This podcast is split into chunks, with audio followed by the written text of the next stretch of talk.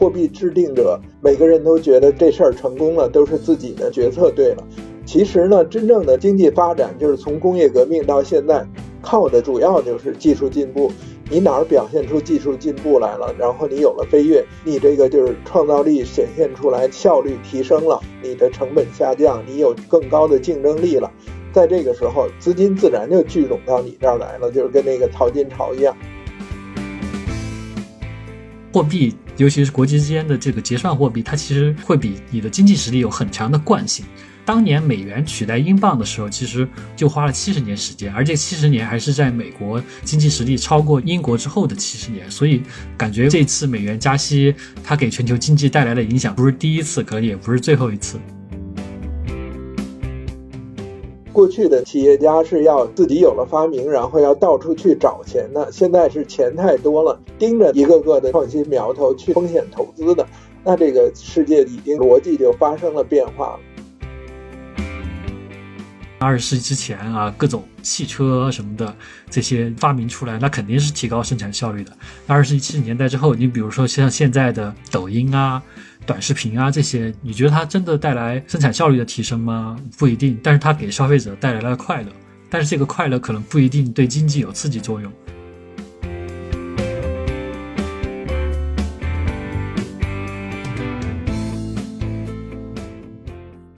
大家好，欢迎来到本期的 Talk 三联，我是三联中读的内容编辑高一丁。每期节目我们会结合当期的杂志封面，邀请周刊记者和不同领域的专家一起来聊一聊这些值得关注的话题，给大家提供不同视角的参考。那么这期杂志的封面呢，是美元升值掀起的全球风暴。参与本期节目的还有一起撰写此次封面的主笔邢海洋老师和黄子毅老师，请两位跟大家打个招呼吧。大家好，我是邢海洋，咱们是啊，经常那个在这个线上见面了。嗯，大家好，我是黄子毅，我是三联生活周刊的记者。好，那么我们先说一下这一期的这个封面吧。可能对于很多读者，包括对于我来说，这样的偏财经类的选题其实是有一些陌生的，尤其是对于平时大家可能对世界经济或者这种经济动态没有持续关心的。这样的朋友们来说，可能阅读这样一期封面，呃，有一些门槛儿。那么这期节目呢，其实也是想跟两位老师聊一聊，就是这些专业的经济概念和现象背后，它有哪些内容，它都代表着什么，以及和我们当下的生活有怎么样的联系。我们为什么要在这个时候去关注这样一个话题？那首先可能还是要请邢老师先为大家简单的。介绍一下，就是我们这个时候去做一期关于美元升值的话题，这个是从怎样的一个出发点去考虑的？实际上，现在做美元升值有点晚了，因为感觉那个美元升值是今年春天开始，大概是四五月份，那时候很明显的突然就那个，就是尤其是和这个人民币啊，呃，感觉就是一天一个价，一天一个价，很快的就。大概是一美元从六点三人民币就涨到了六点七，然后盘桓了一段，前一段不是就到了九十月份就是加剧暴涨。按理说那个时候是那个大家就是最关注这件事儿，嗯，从时间点上我们稍微晚了一点，但是嗯，这是如果要说梳理今年这个全球经济最重要的事件，无疑就是美联储加息和美元升值这么一件事儿了，就是它。带给各个国家，尤其是这个像那个新兴市场啊，还有和美元在一起的这些就是发达国家的这个经济市场啊，影响都是特别大的。你是回避不了这个问题，所以我们这样选择写这样一个题目，也是反正等于尘埃落定了，或者说美元还会继续加息，可能这个升值呢还会有一定幅度的啊变动，但是在这个过程中，我们还是就是去回顾，去想一想。呃，究竟这件事情是怎么发生的？然后是什么背景？然后它给我们这个经济环境究竟带来了什么？其实这个是一件你回避不了的事儿，而且必须去请大家一块儿那个去关注、去了解，然后去思考，然后再看看未来对我们经济有什么变动吧。大概就是这个意思啊。对，我记得我们在应该是五月份，我如果没记错的话，当时做过一期。全球经济跌宕是关于美联储加息的。实际上，我们现在听刚才邢老师讲完，我们现在再去做这样一期封面，也是稍微拉开一个时间梯度去观察整个事件的一个变化，以及对我们当下的一个影响。你说的是这个意思，就是咱们那个时候关注的就是美联储加息，因为它那个加息呢是刚刚开始，但是已经表现出一个就是很强烈的这种就是趋势和这种状态来了，就是给这个世界已经带来动荡了。现在呢，就是说你虽然不是尘埃落定，但是美联储的这个利率已经高到了大概是百分之三点几，快到百分之四了，然后再加一加，没准就是百分之四点几到百分之五了。但是它不会有再剧烈的变化，就是说这个时候，而且那个从各国的汇率上，基本上我觉得已经稳定下来了。比如像日元最低的时候已经到了一百五十日元换一美元。和它年初的时候比，就是基本上是百分之三四十的这个贬值。然后像那个欧元呢，一直今年是被美元压制的，等于是有一段时间已经就是一欧元都换不到一美元了。这在过去二十年里是几乎很少见、绝无仅有的这么一个情况。但是现在欧元也走出这个就是贬值的这个势头，开始往上涨了。所以我现在回头再看的时候，就是有一点小总结的那种感觉吧。明白，那那个子怡老师呢？您平时可能更多的是做关于产业发展啊、调研相关的这种报道。那这样一个话题，对您一直关注的这个领域，您能感觉到有一些变化吗？嗯，是能感觉到有一些变化。从一个常识或者通识上来说，你也会感觉到这一轮它美元加息，包括美国通胀，它跟过去有很大的不一样。呃，以前我们讲就是零八年金融危机之后，其实美国它也一直执行的是那个多数时间一直执行的是那种量化宽松的政策嘛，也是会有发了很多货币或者或者那什么的，然后然后有一段时间他们也是加息，但那个加息他们叫鸽派的加息，就一次加二十五个基点，一次加二十五个基点，就是很缓慢的、很温和的加息之前还要跟市场进行充分的沟通，但是你会发现到。今年以来，就美联储的加息就特别的迅猛，到了一个鹰派加息的程度啊，连续六次加息，从这个二零二零年三月以来，然后其中四次加了七十五个基点，这个在过去美联储的历史上是很很不一样的，就是我们觉得就是这个是跟过去一个很不同的点。然后这它美联储它为什么加息这么厉害呢？啊，其实它也是我们可能大家都知道，就是为了遏制美国的那个通胀，就是这两年我们一直。无论是在央视啊，还是各个平台，可能都看到了相关的新闻。就美国的通胀形势非常厉害，它的那个 CPI 好多时候都是双位数。对于中国的老百姓，可能很很难理解 CPI 到双位数是一个什么现象。因为我们的 CPI 其实大部分时间你可以看见还是比较低的，还是控制的比较好的。但是美国的 CPI 它居然飙的那么高，这跟过去也是非常非常的。就是不一样的，就是一个是美国通胀跟过去不一样了，一个是美国美元加息，它跟过去也不一样了，所以就想要做这么一个封面来探讨一下这个话题。明白。其实我在看几位老师的稿子的时候，我其实一直有一个疑问，哎，那为什么偏偏是美元？就是我们知道它肯定很重要，但是它为什么重要，以及？为什么它的这种加息也好，升值也好，它的这种变动会对全球经济产生这么大一个影响？我觉得这个可能问题很基础，但是确实是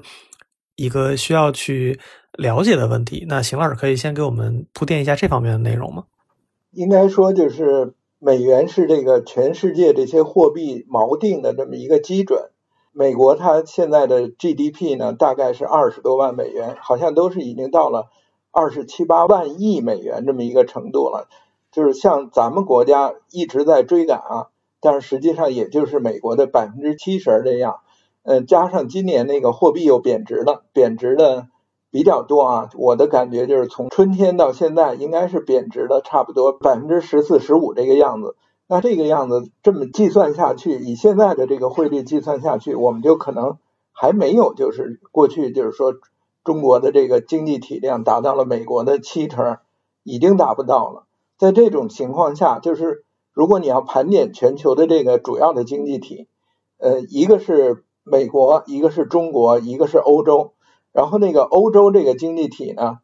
它人口是比美国要多的。咱们就以欧盟或者就是以欧元区为例子来说吧，它这个欧盟欧元区的人口，它是十九个国家都用欧元。然后人口大概是四亿多，比美国多。可是它的这个 GDP 实际上它只是美国的一个百分之也是七成左右啊，就是都达不到这这种程度。所以在这种情况下，美国又是一个就是它有一个非常统一的货币政策，有一个就是很强大的经济和科技的这么一个引领作用在全球，它就是全球经济的。你如果说它是火车头的话，应该是没什么问题的。在这种情况下，就是没有任何一个经济体可以挑战它。那在这个时候，如果手里边你想有钱的话，钱本身就是因为现在各个国家印刷的都是纸币嘛，它不像黄金什么的这种东西是不可能伪造或者是不可能那个，就是这种等价物是你只能是特别辛苦的去挖掘采掘才能赚来的。那大家对所有这些银行、所有这些国家银行、中央银行都是心存纪律的。有这个忌惮的，那你只能相信那种就是最强大的，比如说美美元这个霸权啊，它已经延续了，从那个二战以后到现在已经延续了六七十年了。那你不可能就是说以后你就不相信它了，觉得它这个可能就是它不停的好像要割大家韭菜啊，或者怎么着。然后大家就开始相信一个更小的货币，在这种情况下，那你只能储备美元做外汇储备，然后你用它作为交易手段，你用它来去当成一般通货去买东西。这个时候，那美国就获得了等于除了它这个纸币的一般的这种流通性以外，它又获得了另外一种力量加成，所谓的就是它这个印钞权。美国人印钞，那它这货币啊，那就有人买。比如日本买了美国的，就是上万亿的外债，中国也是那个外储也是，就是有上万亿美元外债在美国那儿，就是这么买它。还有了就另外一种权利，就叫铸币权。这种铸币权，它可以随时，它如果遇到了它的通胀太强了，或者怎么着，它开始要那个回收了，像今年这个形势啊，那它美元一加息，钱就全往美国回去。然后它如果要是经济好的时候啊。或者他经济不好，就是他想刺激经济了，他就是要所谓的放水嘛，就是他那个多印那个货币，那这个时候这个货币又会流通到全球各地，就开始泛滥了。所以在这种情况下，我的感觉就是你不考虑，你就是说你想躲开它，你躲不开，除了像你有一个特别封闭的、完全自己的这么一个就是运作状态。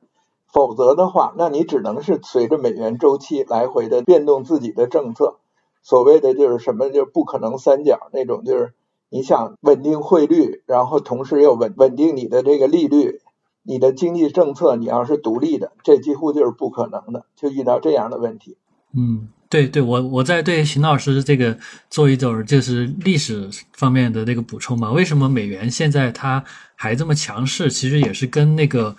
布雷顿森林体系有很大的关系，呃，就是我们都知道，就是二战之后，那个当时世界范围内建立了一个发达国家之间建立了一个布雷顿森林体系嘛。这个森林体系它其实就是呃要以美元为核心的一个货币的体系，就是发达国家之间的。而二战之后呢，那个时候其实因为是欧洲什么的都是亚洲都是一片焦土，只有美国它是经济实力最强的。啊，而且汇货币的汇率其实长期以来，如果你要看长期的汇率的话，它根本的决定因素还是一个国家的国力。那那个时候，二战之后，其实美国的国力是最强的。然后二战之后，因为世界整个世界都要进行一个经济的重建，美国就相当于扮演起了这个国际经济重建的一个引领者和主导者的角色。在那样一个基础非常薄弱的那个焦土之上，它其实带动了国际经济进行了一个非常高速的增长。在二战，然后这就导致了当时就形成了一个相对稳定的这个货币制度啊。虽然后期因为美元危机、美元什么美国经济危机等等，这个布雷顿森林体系崩溃了，但是这一套货币体系，就是各个国家之间对这套体系的路径依赖，还是这样延承下来了。并且到今天都没有改变，而感感觉未来，呃，在很长一段时间内可能也很难改变，因为目前来讲，美国还是全球经济最发达的国家嘛。然后货币，尤其是国际之间的这个结算货币，它其实会比你的经济实力有很强的惯性。呃，当年美元取代英镑的时候，其实就花了七十年时间，而这七十年还是在美国那个经济实力超过英英国之后的七十年，所以感觉这次美元加息，它给全球经济带来的影响，它不是第一次，可能也不是最后一次。对，其实就像刚才子怡老师说的，这个美元对于世界经济的影响可能还是有它的持久性，但是具体到我们现在去面临的这一次，我看您那一篇专访里面其实也提到，就是好像这一次体现出来的很多变化，也是在显示整个世界经济运行的逻辑在发生一些变化，好像是跟之前有不一样了。这部分内容您可以跟大家分享一下吗？对对对，嗯，我就简单说一下吧，因为我其实没有任何专业知识的背景，所以当时那个编辑把这个任务分派给我的时候，我能想到的唯一办法还是去请教那些业内的专家哈。但是我通过我一个粗浅的比较判断，我会判断这一次的通胀啊，它的加息是源于通胀嘛，它跟过去有很多的那个不一样的地方，就比如说这一次的通胀，首先它那个。幅度就特别特别大，这 CPI 这个百分之十以上，这个一听就是很惊人的数字。第二就是它是好像是一夜之间突然就起来的啊，就是你会觉得这个现象就很反常，呃，很反常。所以我当时就想，为什么会有这样一个反常的现象呢？然后就带着这些问题去找一些专家啊，那专家也也会跟我聊，他说其实。啊，传统意义上，他们的那个经济学理论或者金融理论会认为，通货膨胀它是一个货币现象，也就是说，它是你你一个国家多发了货币，这个货币流入到市场当中，自然就会带来那个物价的上涨。他觉得那是一个货币现象，但这一次的通胀呢，它其实不仅单纯的是那个货币的现象，它更多的是一个呃市场的那个供需关系的一个改变。就比如说，二零二零年爆发了那个新冠肺炎疫情，然后。二零二二年初，啊，又有那个俄乌俄乌战争之间的冲突。俄乌战争这个，我们知道乌克兰是国际一个著名的粮仓，俄罗斯它也是一个啊天然气的一个储存地嘛。这这这二者之间的冲突，其实就导致了这个粮食啊、天然气这些呃最基础的物资，就大众物品价格的上涨。就是它它是首先是引引起了你那个呃供给的紧张，因为供给的紧张造成了你那个物价的上涨。啊，当然这里边其实也有很多因素了，就比如说，虽然供给紧张嘛，但其实另一方面那个需求也扩大了。为什么需求扩大呢？其实也跟之前那个新冠肺炎那个疫情相关啊。就是疫情爆发之后，美国它不是为了刺激经济嘛，刺激消费嘛，它就从那个特朗普到拜登进行了两轮的纾困政策，就直接把那个货币直接发到居民手中了，所以导致居民其实手里他的收入其实没有降低的，他手里很有钱。也就是说，它其实有那个消费需求的，但这个时候你供给又变紧张了，所以这个通通货膨胀就一下子就这样完全的就这样起来了，就就幅度就非常之大，这就是一个很重要的变化。就这一轮通胀，它为什么会起来的这么大？包括美联储后边为什么会加息？呃，这么夸张，其实都跟这个现象有很大的关系。我当时做这个稿子，其实也看了很多声音啊，啊，这很多声音就会觉得说，美联储其实在判断美国通胀的形势的时候，它其实做了一个失误啊，就是它误判了美国的通胀形势，所以它会。怎么说呢？他只可能只看到了自己超发货币这一部分可能会带来一定程度的通胀，但他没有料到后边有那个俄乌战争这样的黑天鹅事件的影响，对那个供需关系只造成了直接的冲击，所以他会有一个那个严重的误判。但是这个误判它有它的那个理论的基础，就我们国家可能都知道，就是呃要刺激经济就要实行一定的那个量化宽松的政策嘛。就是，这就是靠一要相对的那个多发货币来刺激经济。也就是说，呃，通俗一点的语言就是讲，你要经济增长，那么就一定要有一定程度的通胀啊。美联储当时可以，它是它可能是基于这个比较传统的经典的经济学理论来做这个判断的。他觉得那个通胀。可能是他刺激疫情之后美国经济的一个必要的手段，但他没有想到通胀来的会这么快。这其实是这一次的这个美联储加息，包括美国的通胀，它其跟过去一个非常非常那个不一样的地方。我不知道说的对不对啊？秦老师，秦老师可以点评一下。我我这完全是引用那个专家讲。我觉得那个 子毅说的这个非常准确，而且就是讲的是的确是挺全面，不错的，就是。通胀的确就是过去都说是一个货币现象，就是你发了多少货币了，然后你怎么计价，然后这个计价单位变了，等于是你这个手里边的钱多了，你只能买到那个还是那个原来那么那些商品，那物价就涨了。这这次的确是这样的，就是很多人就是不工作也是发了很多钱，但是呢，如果要说啊，他虽然发了很多钱了。但是呢，就是这个你如果要正常情况下，他工作他应该也是有这些钱的，所以呢。只不过是这个私营部门，就是说你的老板没给你发那么多钱，是政府发的。然后政府呢是以那个发债的形式，他们来等于是就是美联储等于是把那个国债规模或者美联储本身的基础货币的这个规模给放大了。然后老百姓呢也有这个钱了，这个是一方面，但是这个的确不是最主要的，最主要的还是出现了一定的紧缺。我的感觉，尤其啊，我这次写的是欧洲的情况，欧洲。呃，它是处于什么呢？它和那个美国不一样啊，它跟美国的紧缺不一样，它是以能源危机为主的这个紧缺，就是因为俄乌战争造成这个能源没有办法从那个就是过去这都是计划好了，俄罗斯有那个大概是七条管道，源源不断的通过这些管道，然后经过什么波罗的海啊，或者什么乌克兰呀，然后给德国、给那个北欧、给欧洲运过去。但是这次突然就断了，而且在欧元最低的时候啊，我就是说那个低到了一比一和美元一比一以下的这种时候，刚好是那个就是北溪二号那个管道，本来它已经就是说都已经要停止运输了，说了很长时间了，突然咱就不知道是谁又把它给炸了，就是那把海底的那个管道给炸了，这时候就是欧洲人彻底绝望了，因为他们。发现那个什么，就是连后路都没有了。本来你你说不给供应，但是可能就是将来你还指不定什么时候啊，就是这个战争缓和一下，或者是因为你的俄罗斯的气它不能浪费，它俄罗斯的人也要活着，他们也要那个就是是他这个经济模式就是以那个贩卖能源为基础的，他如果不卖，他自己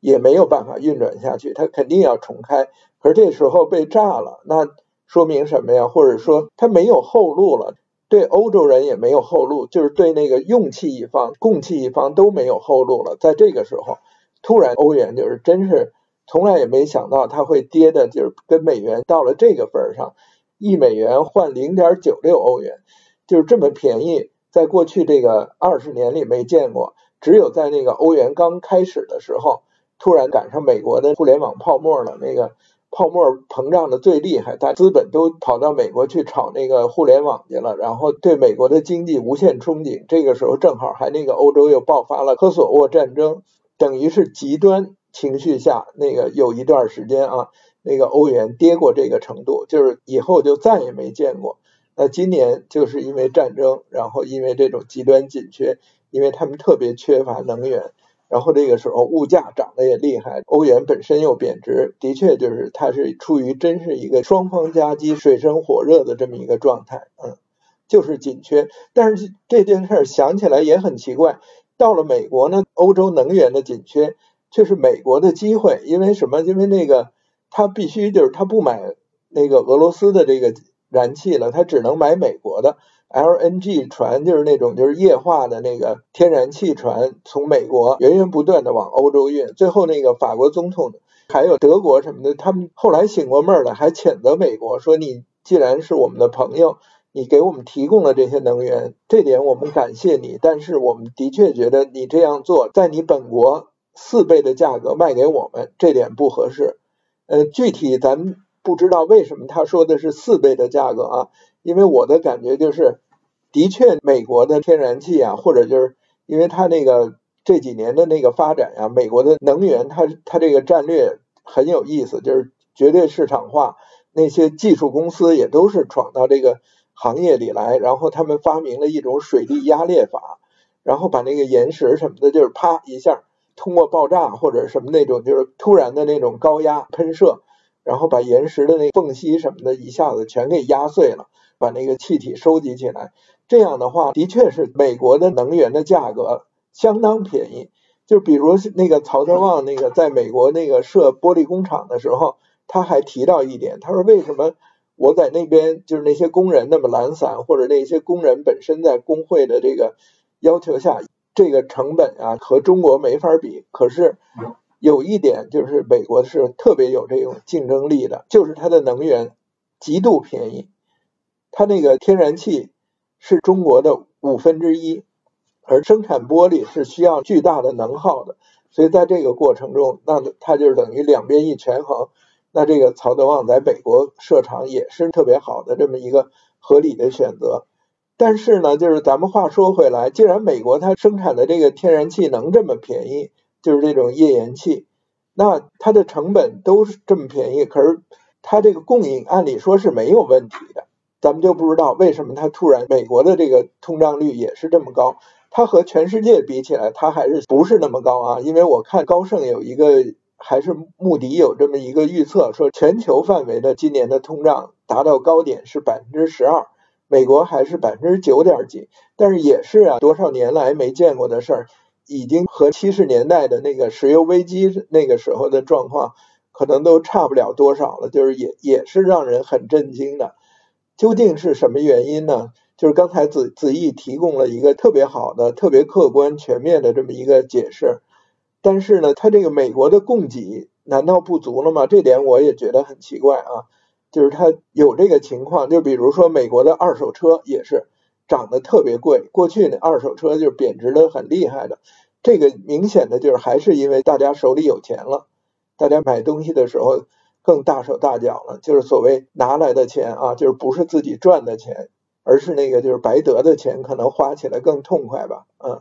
有可能，对对，徐老师刚刚说美国居民他那个手里有钱了，他其实不是啊，应该也不是这一两年那个手里才有钱的。其实，在那个二零零八年金融危机之后，美国就一直在执行着呃类似于，其实有点类似于呃新冠疫情肺炎之后的政策，就是他多年以来其实一直实行的是多年的宽松的货币政策，就是也就是说，它其实呃相对来说它利率没有那么高，市场上流通的货币就很多，但是。我采访那个专家，他就会发现其中有一些呃很有意思的变化。就比如说，二零零八年之金融危机之前，好像经济大家都处于一个扩张的状态，这一套的货币政策其实是非常有效的。但在二零零八年金融危机之后，他就会发现，虽然美国发行的很多的那个货币什么的，但是你其实会发现，宽松政策下 M 零。它是一个货币指标，就相当于流通中的现金，它是增加了。但是 M 一和 M 二的增长是非常非常有限的。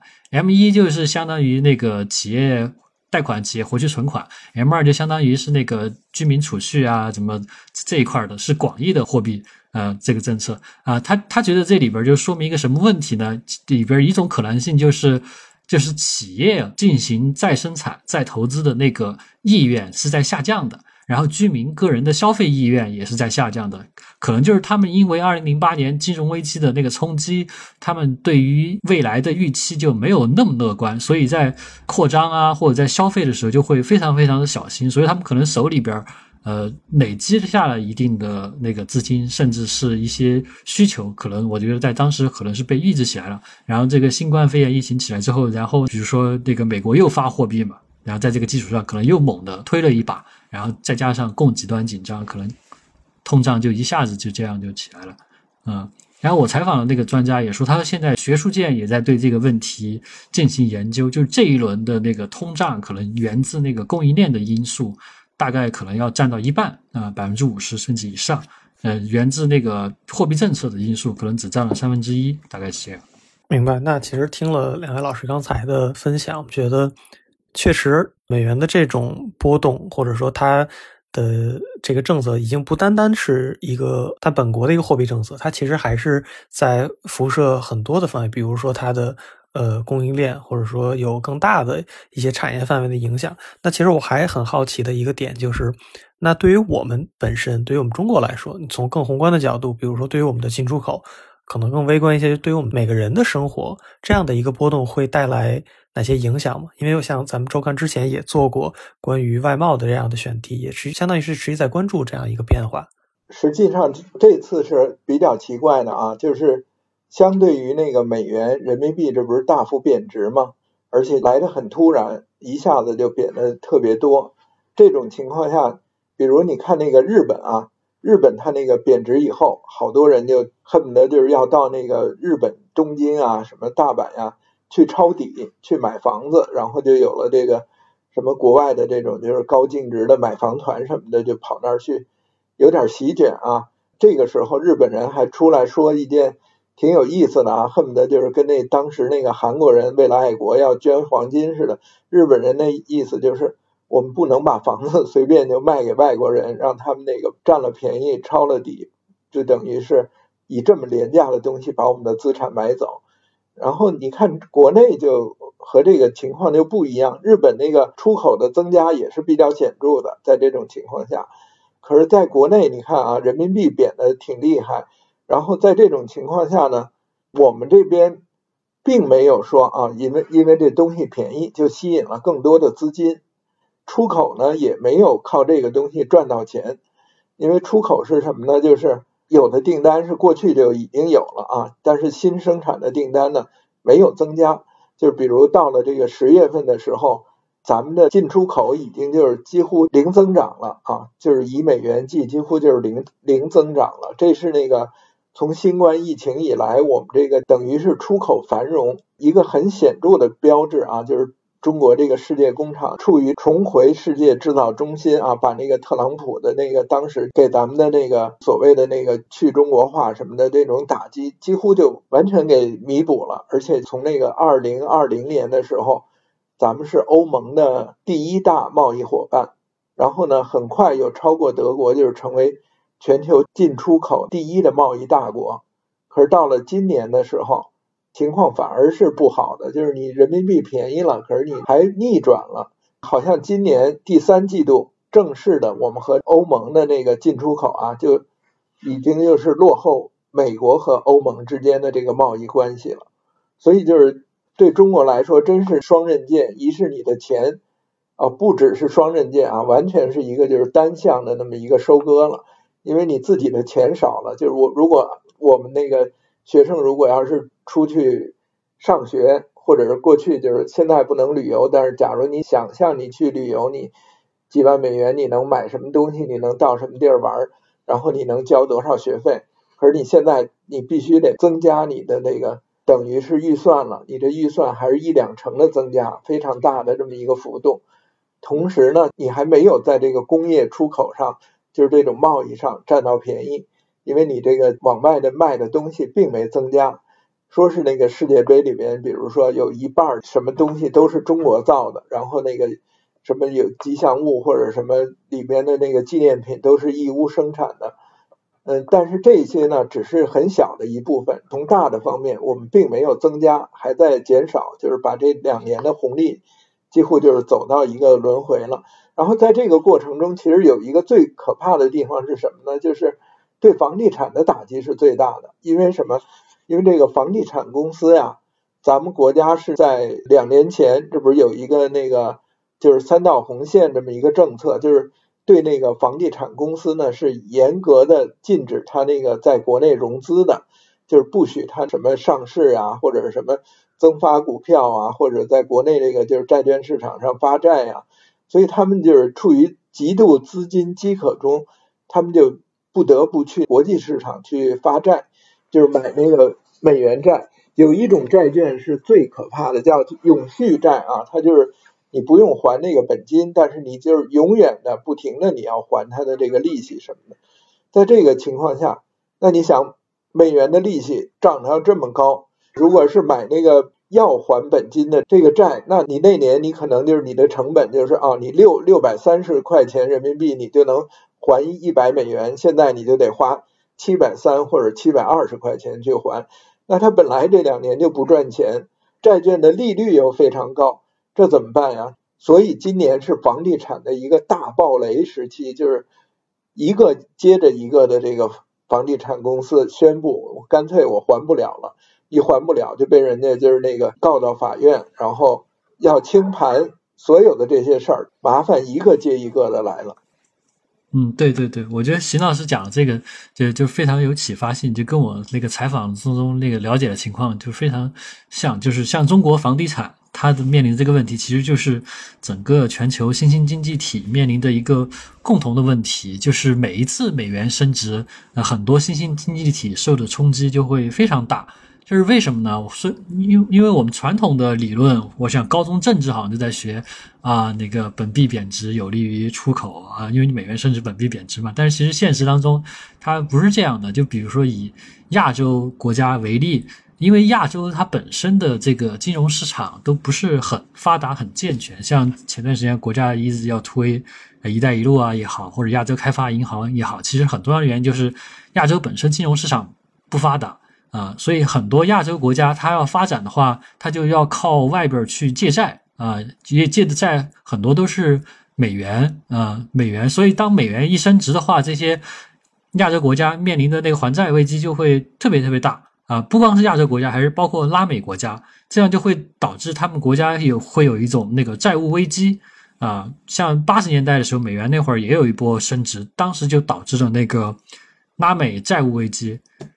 然后九五年到九七年也是美元的一个升值周期，那个周期就就引发了一个亚洲金融危机。我采访那个专家，他说这是一个货币原罪的问题嘛，因为你这个问题也是没法解决的，因为你亚洲国家你本身没有一个很好的金融市场去匹配你过去这些年发展的那个基础，你想要发展，你就也只得去借美元，但你借美元，你就要承担这样的风险。虽然说美元升值，呃，它。对你的出口会有一定的帮助，但是出口对经济增长的这个刺激效益，往往要有一个时间差，它才能显示出来。但美元升值或者你本币贬值，对你这个国家造成的压力，它都是及时的，都是美元一升值，你这国家立马就有还债的压力啊，你的债务危机立马就大了，你的盈利能力就变弱了，杠杆率就上升了，信用风险就上升了，所以就会也会加速你往往本币货币的贬值。这感觉目前像是一个非常无解的问题。像那个斯里兰卡，它其实过去很多时候发展，它就是靠了借外债。这在这次美元升值的周期当中，我们也可以看到，就出现了危机嘛，就是破产了嘛。子毅刚才讲到那个美元对那个新兴市场的收割这个问题啊，出现过几次啊，就是像那个就是债务危机，主要是那个在新兴市场发生。但是这次比较有意思的就是，它是等于是这个作用呢。你看那个日本日元贬值特别厉害，然后从一百多一点啊日元换一美元，最后贬到一百五十啊。然后那个欧洲呢也是欧元贬值的也很厉害，所以这次那个就是从那个最开始的这个阶段啊，就是今年夏天这个市场表现看呢，好像是这些发达国家啊，就是美国等于把自己的这些小伙伴什么的也都给收割了。就是它那个美元指数里边主要的不就是欧元、日元、什么英镑这几个，就是主要是发达国家。然后这些国家在今年实际上表现的都不好，而且就是都是挺惨的。就是美国呢，经济算是相对来说啊，就是一枝独秀了，它那特别好了。还有就是像那个亚洲这些国家呢，过去他们吃过这个亚洲金融危机的亏，那个时候好吗？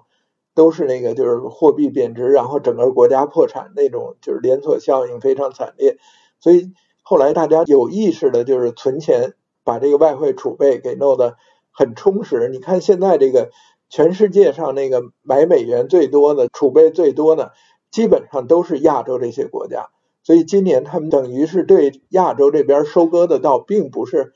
特别厉害啊，就是那个表现不是特别厉害。但是呢。对中国可就又不一样了，因为什么呢？就是刚才咱们说到房地产，因为你今年你看看那个咱们那个中概股啊，就是中国的这个高科技什么的，你就是这几个什么过去的叫 BAT 啊或者什么这些大厂，你就能感觉到一个一个都在拼命的收缩业务，然后都是那个市值暴跌，恨不得纳斯达克中概股指数跌了百分之七十，那个跌的百分之九十的九成没了的。比比皆是。我然后我写过一个文章，就是讲那个有一个咱们这儿的一个电子烟大王什么的，他那个刚上市的时候就是成了中国的女首富啊，就是一天的女首富。现到现在已经跌的百分之九十七的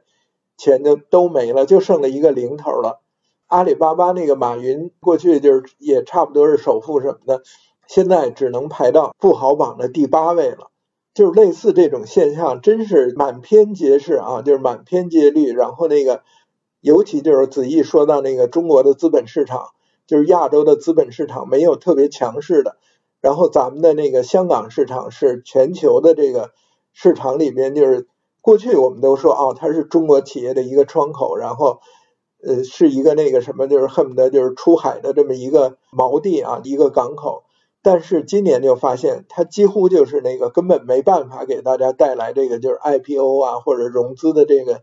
价值。所有的在那儿上市的企业都要打折，然后都那个什么，就是这些中资企业几乎都是那个骨折价在那儿交易。就是在这种时候，你这个整个市场你就停滞了。这是当然了，这个可能和美元升值贬值的有一定的关系，但是这关系不是很大啊。但是在这个过程中，就是整个今年的这个经济，所有的都是雪上加霜的。一方面就是这个疫情在变得更严峻，另一方面就是这个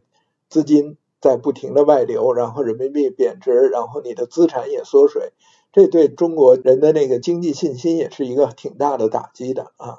对，所以我看到有一些分析，包括这次子怡老师采访中也采访到张明老师，他也提到，就是可能明年大家会面临的一个呃危机性的事件，就是经济的一个滞胀。这个子怡老师可以给我们简单介绍一下吗？就当时张明老师的一个分析。它这个滞胀主要就是指全球经济将会陷入一个长期的那个低迷期，滞就是指经济停滞嘛，胀就是伴随着一定的通货膨胀。呃，大概是这样这样一个意思，就是它跟那个，呃，我怎么说呢？就是跟我们过去讲的那个经济上行期、下行期还不一样。因为像经济上行期、下行期，它都是有一个周期的啊。你坏了之后，必然会慢慢变好；好了之后，也必然会慢慢变坏。但在啊，我采访的这两位专家，他们都比较悲观，都会觉得未来几年内可能都是一个全球的经济的这个滞胀的时期啊。呃，这个这个滞胀时期，它其实他他们说，其实不是。呃，源于现在，呃，现在因为现在各各个国家都在争相加息嘛，就会对全球经济起到一个收缩的作用。但其实，在二零零八年金融危机之后，他们也看到了有类似的这个苗头。就比如说我刚才讲的，美国它当时执行了很多年的量化宽松政策，但是经济都没有发展起来，所以他们会觉得好像世界经济的运那个运行逻辑会有一点变化。啊，为什么会有变化呢？就是传统的像二战之后，世界经济增长的就非常非常快嘛，尤其是那会儿啊，英英国工业革命啊，二战之后各个发明也特别特别多，然后是各个国家就增长的特别特别快。那个时候他们就会说，有一个那个新西兰的统计学家，他就提出了一个经济学模型，叫菲利普斯曲线。这个菲利普斯曲线大概是什么意思呢？他就描述了那个失业率和通胀率的。一个负相关的关系，也就是说，你失业率越低，你的通胀率就会越高啊。通胀率越低，反而你失业率就会越高。这个其实就很好理解，因为失业率越低的话，就意味着你经济形势越好嘛。失业率越低，经济形势利好，通胀可能就越高。这其实这个统计学家他是根据那会儿。英国经济多年的发展，他总结出来的一个经济模型数据，后边被很多国家它的发展和他们的政策都验证了。也就是说，哎，我可以通过刺激一定的通胀来引起一定的经济发展，就大概就是这个意思。我可以多发货币啊，引起一定的通胀，这样就可以带着我经济走。但是在二零零八年金融危机之后，这一套就完全就感觉开始有点行不通了。它过去它是一个菲利普斯曲线，就是。x 轴、y 轴那个负相关的那样凹进去的曲线，但是现在这个曲线在变得扁平化，就就是说这个这个模型可能就会走不通了，所以他们会觉得这个世界经济的运行逻辑是不是就变了啊？也这个可能是未来就是啊，无论你 发再多货币，可能经济至少在未来很长一段时间都起不来了。而且正是通过就美联储加息，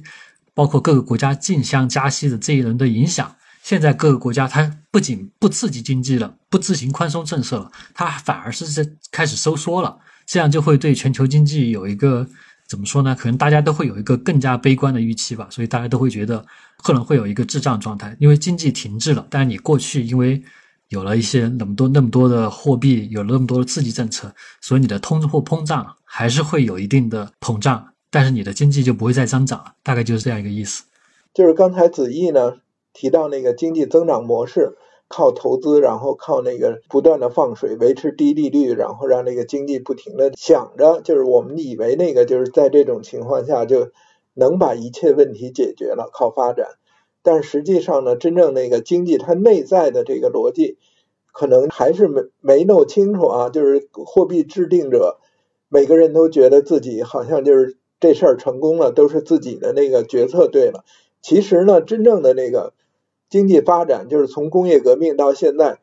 靠的主要就是技术进步。你哪儿表现出技术进步来了，然后你有了飞跃，然后你你这个就是创造力显现出来，你的效率提升了啊，你的效率提升，你的成本下降，你有更高的竞争力了。在这个时候，资金自然就聚拢到你这儿来了，就是跟那个淘金潮一样，把你这个行当，然后把你的这个产品什么的，就迅速的就是铺展开来，是这么一个过程。有一个就是熊彼特的那个创造性毁灭，还有什么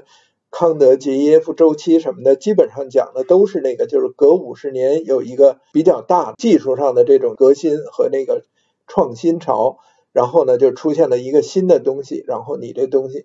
马上就市场化了，就铺展开了，推动着经济向前，就是飞跃式的发展。在这个过程中，但是实际上呢，就是你把这事儿有时候想的太简单了，就是你往前一看，好像是哦，以前是这样，以后呢，以为就也是这样，就形成了一种路径依赖。但是你想啊，就是工业革命都二百年了，然后那个的确好像就是隔一段有一些新奇的技术，但是真正能够。让你产生这种巨大的飞跃，就是给这个整个这个社会带来生产力的东西呢，并不是像想象的那么多。而且呢，现在无非就是那个取代的关系，就是比如什么爱因斯坦只出现了一次，然后整个这个科学界这不是也就是大家越来越分化到各个小的类目的创新，而不是那种就是让人一下就觉得茅塞顿开，然后眼前一亮的那种普世的那种。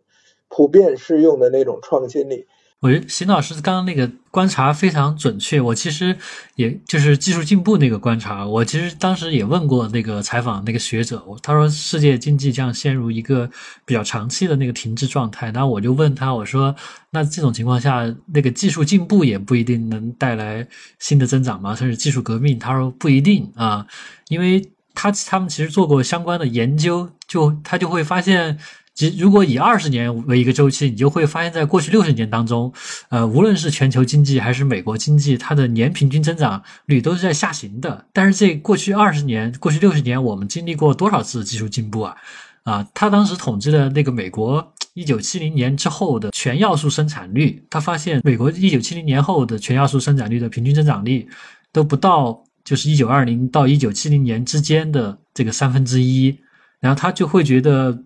他当然要寻找解释嘛，他就会发现一种可能的解释，就是说，二十世纪七十年代之前，全球的发明这都是提高效率的，就比如说那会儿蒸汽机啊、电力啊、机械革命啊，这些都是直接提高生产效率的，是帮助大家 save time 节省时间的。但是在二十世纪七十年代之后，像计算机、互联网这些革命，它其实都是虽然也提高效率，但是它其实更多的刺激的是你这个需求侧，它更多的是表现为一种消费者福利的提升，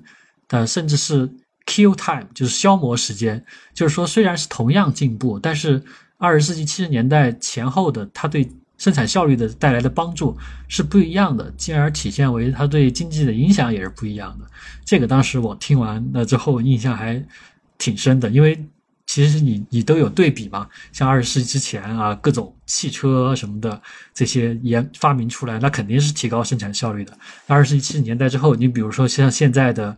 这种抖音啊、短视频啊这些，你会觉得它，你说你觉得它真的带来？生产效率的提升吗？不一定，但是它给消费者带来了快乐啊！但是这个快乐可能不一定对经济有刺激作用。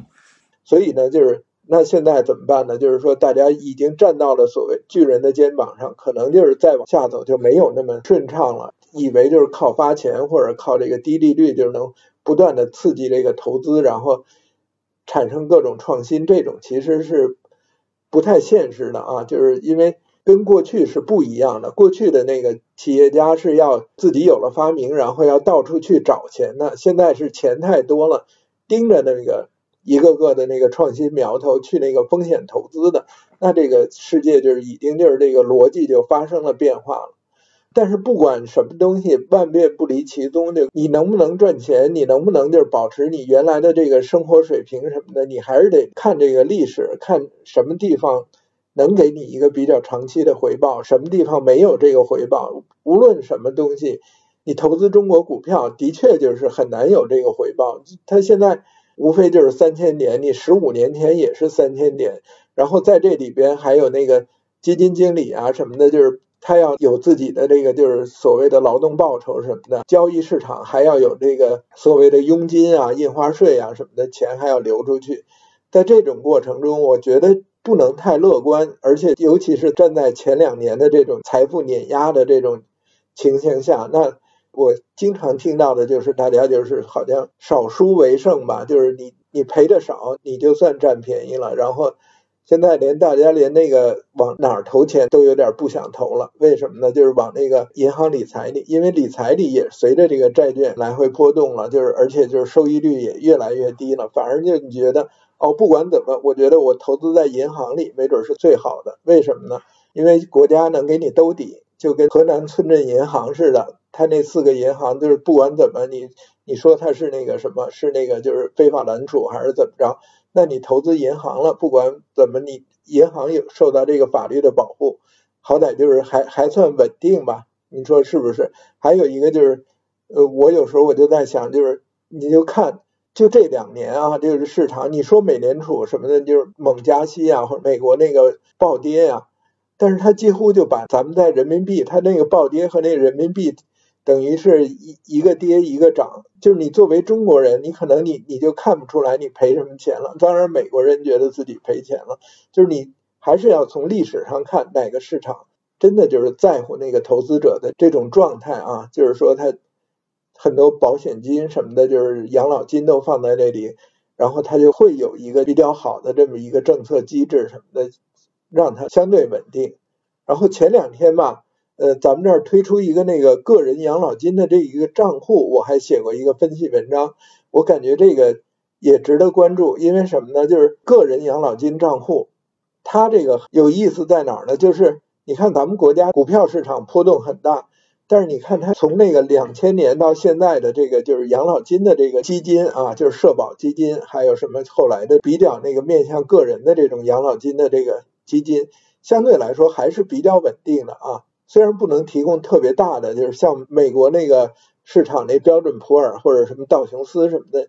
就是那种收益率，但是它是超过通胀的，就是这个可以参与一下。一年不是还有一万两千块钱的那个免税额嘛？就是它那个税就要延后交税，是百分之你现在假如你是要交百分之二十的税，将来你可能就是延后以后提取的时候就是百分之三的税，这样的话还能免税。就是说，对大家这个就是中产的或者工薪的，这个是一个可以考虑的一个投资渠道吧。就是这些啊。好，那本期节目就先到这里。希望这期节目中的内容可以让你对世界经济运行的规则和逻辑有基本的了解。当然，这一切也是处在不停的变化当中的。